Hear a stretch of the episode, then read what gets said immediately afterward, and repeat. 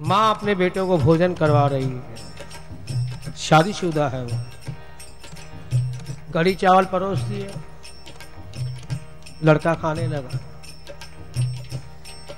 उसकी पत्नी उसके सामने नहीं थी, कहने लगा, ये क्या कड़ी बनाई है तूने? कड़ी कोई ऐसी होती है, इतनी पतली, कोई मज़ा ही नहीं आ रहा। मन से नहीं बनाई लगती है। माँ को कुछ कहने लगा। माँ बड़ी हंस रही थी। फिर इसे कहती है, बेटा, बात यह है, ये कढ़ी मैंने नहीं, तेरी पत्नी ने बनाई है। उसका नज़रिया बदल गया। कहता क्या है अब? नहीं, पतली तो है माँ, लेकिन स्वादिष्ट बड़ी है।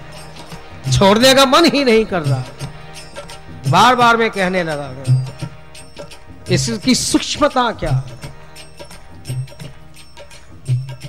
वो लड़का अपनी पत्नी से इतना प्यार करता है कि उसकी बनाई हुई कोई भी चीज़ कैसी भी हो, उसे स्वादिष्ट ही लग रही है, अच्छी ही लग रही है। यही बात हमारी परमात्मा के साथ है। यदि हम उससे प्यार करते हैं तो ये सृष्टि भी उसी की बनाई हुई है। ये हमें इसमें राग देश ये देश क्यों हो? जब तक हम इसे उसकी बनाई हुई नहीं मानते हैं सब बात गलत होती जाती है। यदि हमारा प्यार ईश्वर से सच्चा है तो उसकी प्रत्येक बनाई हुई चीज़ अच्छी ही है। और अच्छी का मतलब क्या? कि उसकी वजूदगी का एहसास करा रही है। आशिक भी यही कहता है कि मैं किसी पर्टिकुलर प्लेस पे नहीं गया जहाँ जहाँ भी देखा।